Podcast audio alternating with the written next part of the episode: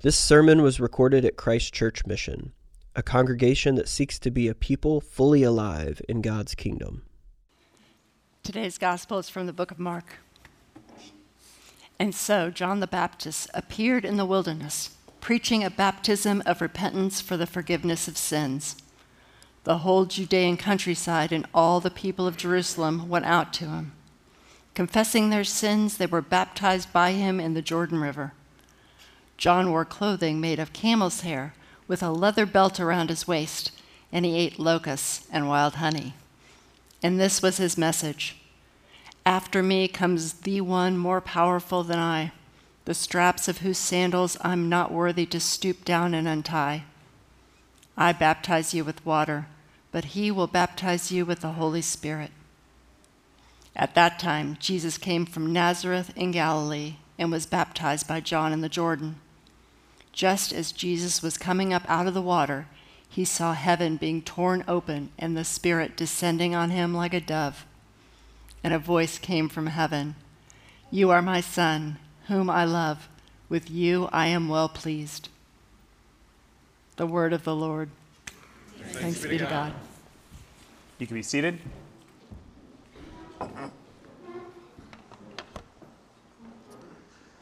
All right. Good morning again. Uh, so today starts a new church season, as I said earlier. We Anglicans follow this, uh, this church calendar that uh, has these marked seasons, like with themes. And so for six months of the year, we kind of tell the big story of Jesus for six months. And so that started last month with Advent, where we were looking forward to the birth of Jesus. We just finished two weeks of Christmas time, which was like celebrating the birth of Christ. And then today, we start a new season called Epiphany. Uh, and Epiphany kind of uh, more or less tells the story of Christ's ministry, the three years of his, uh, of his ministry in the world. Uh, over those the course of those three years, he was bit by bit being revealed to the world and to those of us that still look to him, um, being revealed for who he was uh, in big and small ways. How did people discover that this Jesus was who he was, that he was God, um, that he was the Messiah? How did they learn about his love and power? Our stories for the next six weeks will like give us little snapshots of how they learned who he was. Uh, that ultimately would lead, you know, that's the spirit of the season is epiphany, kind of like a, a revelation, a lights on moment. Uh, and so that's what these, uh, these next six weeks are designed to do. Uh, that it's what they did in the lives of the people that knew Jesus, and it's what it, uh, they do in our lives too. Uh, so I think we'll look at stories uh, that talk about uh, like who Jesus, the controversial people that Jesus spent his time with. We'll look at some of his like paradigm shifting teachings, and we'll look at some of his supernatural acts of great power uh, that really revealed to the world who he was. We'll be, by the way, in the book of Mark for the next six weeks. Um, and you know, in my view, the spirit of the season of Epiphany is the answer, or is wrestling with this question Who is this Jesus? And that question has been the question that all Christians have puzzled with and wrestled with since he was, since he was here. Uh, and I don't know, I don't care how long you've been a Christian, whether it's a, a new, very short amount of time or a great long amount of time. Uh, that question, who is this Jesus, is still worth your careful attention okay? And that's what the spirit of uh, Epiphany is trying to do. Uh, okay, so in this first, uh, on the first Sunday of Epiphany, we're going to look at one of the most significant moments of Jesus being revealed for who he was, and arguably like the first moment that he was revealed for who he was, and it's his baptism, when Jesus himself was baptized. Uh, and here this week in particular, I want us to think about the question of whether Jesus Christ was great and high and transcendent and powerful, or whether he was low and humble, you know, and a servant. Which of those two things is he? And of course, the answer is that he's both of those things. He's somehow both of those things. And I think in this story of Jesus being baptized, we see both of those realities the greatness and glory of Jesus Christ and the lowness and the humility of him. Both his power and his voluntary weakness are displayed in the story of him being baptized. Uh, so we'll do those two points, like his, his great power and glory and his lowness and humility. And there will be two for each one, just so you kind of know the roadmap here. Okay, let's start with Christ's greatness as it's displayed in his baptism. Uh, the text begins with John the Baptist because John is the one that's doing the baptizing.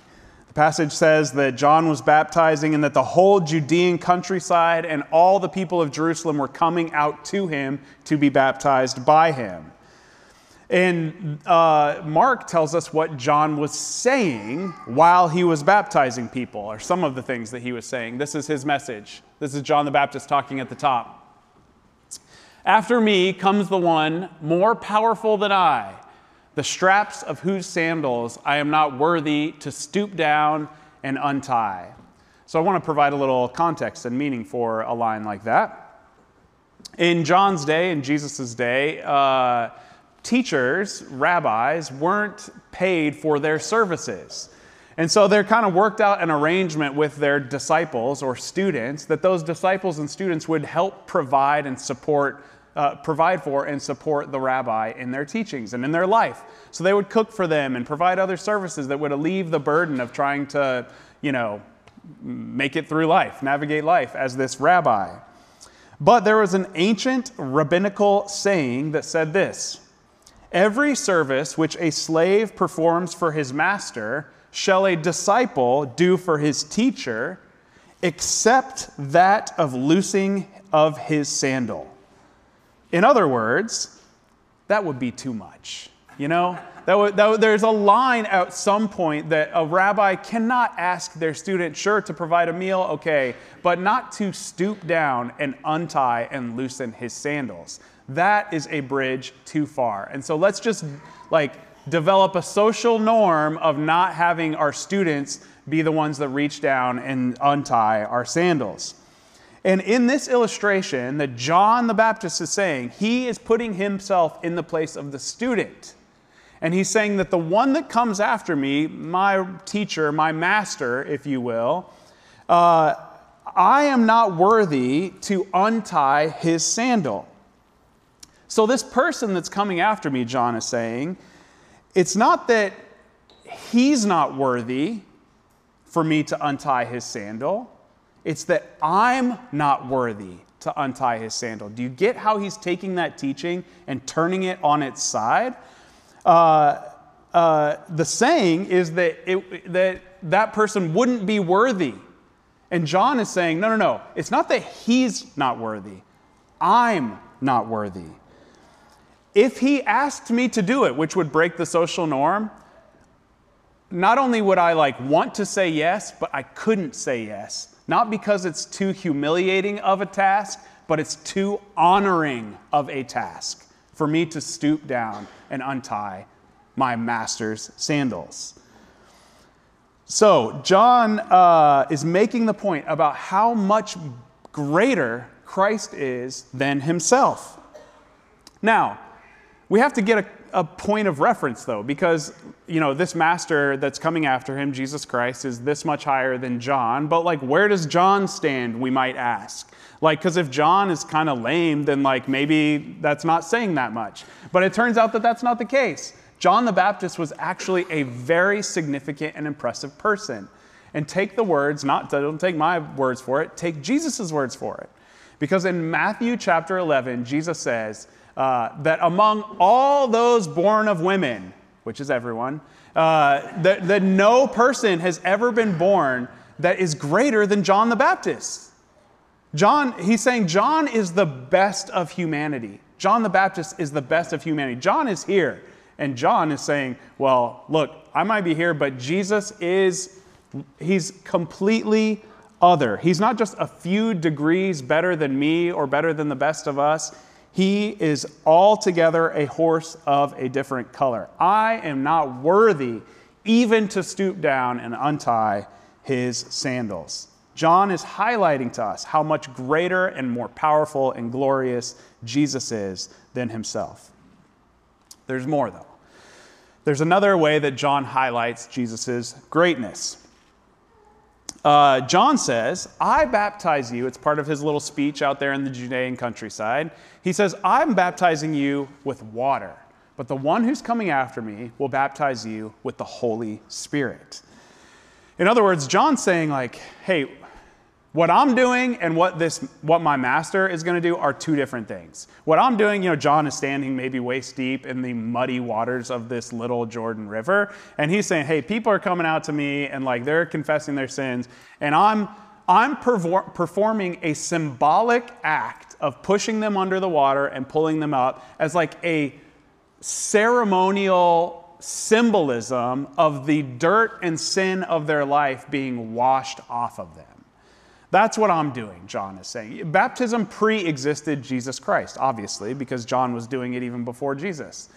And, uh, and baptism in those days was largely something that they would do ceremonially to make themselves, uh, to, to go from unclean to clean. So it was a ceremonial act. And it was also sometimes just an actually like physical act of baptizing. You know, you'd baptize your hands and arms because they were filthy and like your uncleanliness was may like pose a hazard to our community. So would you baptize them, please?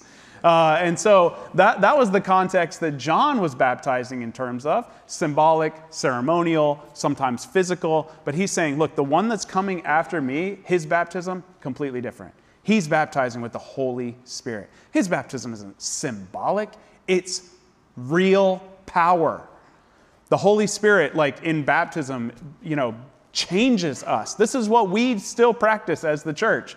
We practice a Jesus type baptism, you know, uh, the baptism of the Holy Spirit that uh, we invite whenever we baptize anyone, young or old, we invite the Holy Spirit to begin to saturate that person's life and to transform them and to begin to make them new. It's not just a symbol. We're asking the Holy Spirit to do something real.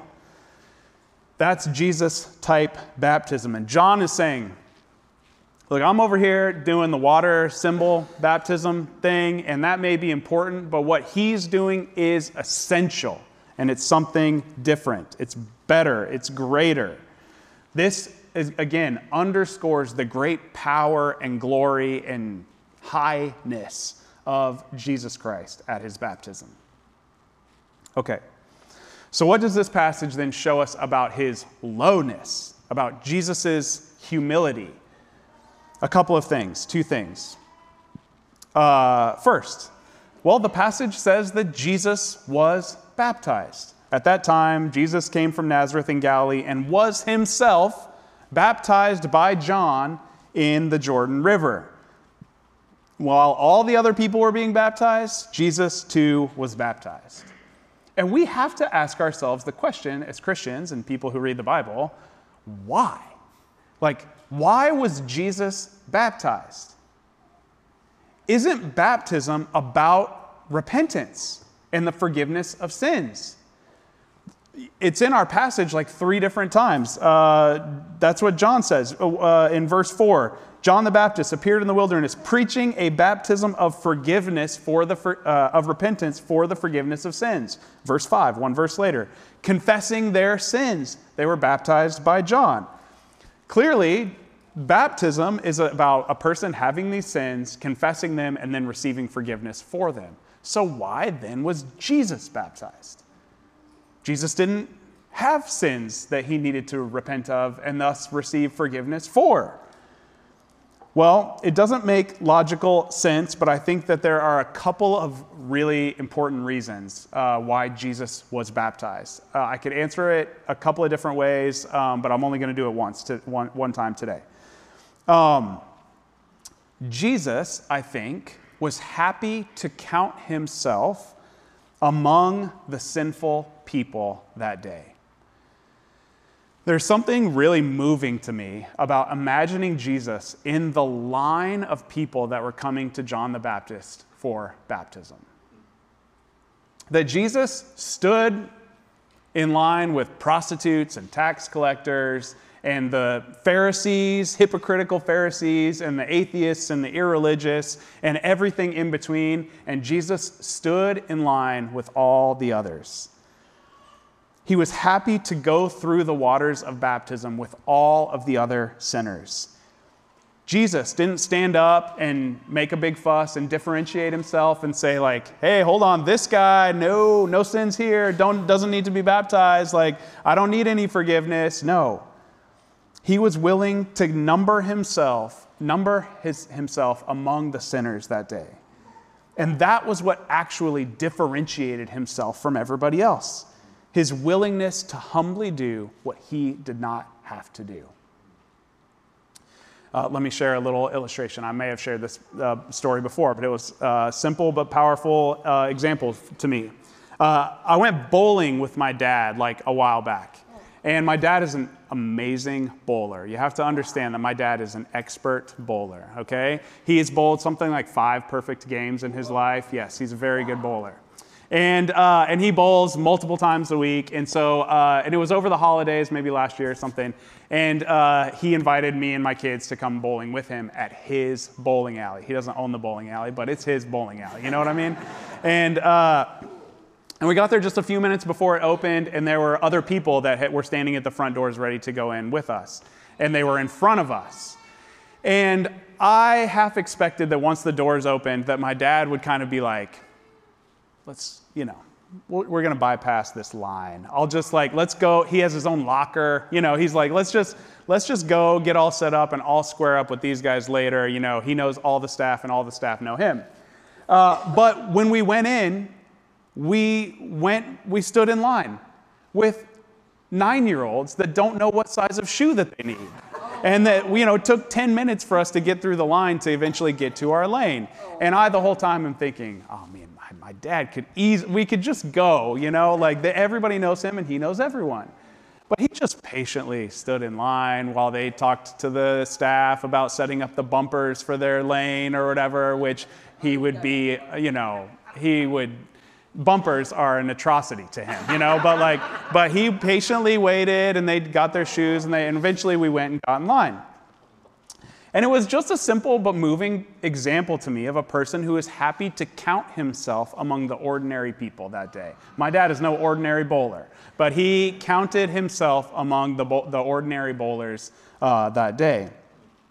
He bowls perfect games, but he counted himself among the bumper bowlers, which is saying a lot. Likewise, Jesus humbly counted himself among the, sin, uh, the sinful people that day.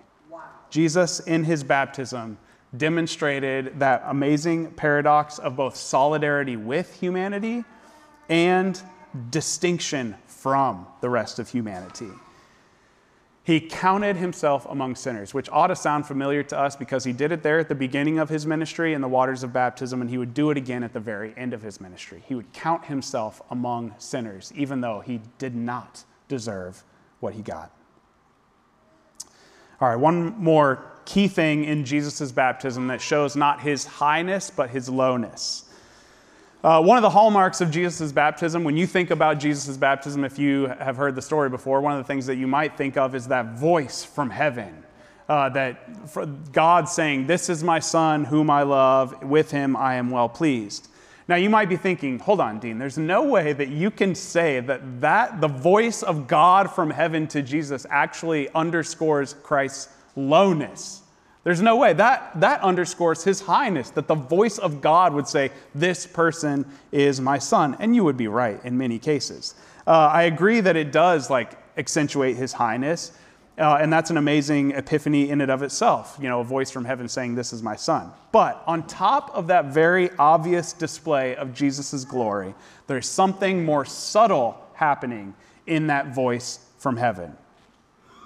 Because what would have been obvious to everyone who was there that day, I'll put an asterisk, who heard that voice, which we think it was a lot of people, but we don't know for sure. Uh, but anyone who would have heard that voice, especially Jesus, who knows the Old Testament, the Hebrew Scriptures, would have, when they heard that voice from heaven say, This is my son whom I love, and with him I am well pleased, they would have been what would have been ringing in their ears is another Old Testament passage of Scripture from uh, the book of Isaiah, chapter 42, verse 1.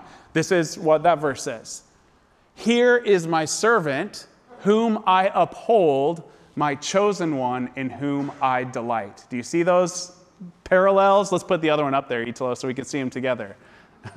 you are my son, whom I love. With you I am well pleased. And keep in mind that there's like translations at play here. Like th- everyone would have known when that voice came from heaven, they would have been hearing and remembering this passage from Isaiah 42 1. Well, what's the big deal? The big deal is just that the context of Isaiah chapter 42, verse 1, is about the coming of the Messiah who would rule and reign not just with power and great glory, but with suffering and service also. The next verse after 42 1 uh, is uh, He will not cry aloud or lift up his voice. A clear reference to Christ's suffering uh, on the cross and in his arrest. The very next verse after that He will not cry aloud or lift up. Oh, I just did that one. Sorry, the next one. A bruised reed he will not break, and a faintly burning wick he will not quench a, a reference to uh, Christ's gentleness and uh, humility uh, that his work does uh, in our lives. And so, right here at the beginning of Christ's ministry, at the very, one of the very first moments of him being revealed for who he was, we have a word not just about this, this, this is my son whom I love, with him I am well pleased, is not just a message of love from God to Jesus. When Christ heard it, he also heard a message about his purpose and his, his ultimate ministry in the world. Christ heard, uh, This is my son, whom I love, and he heard, Who will not lift up his voice or cry out in the streets. Right there from the beginning, Jesus was being revealed not just as this great master uh, and, and the giver of the Holy Spirit, but also the humble one among sinners that will one day suffer for us. He is gloriously powerful and he's wonderfully humble, and he loves us. Amen.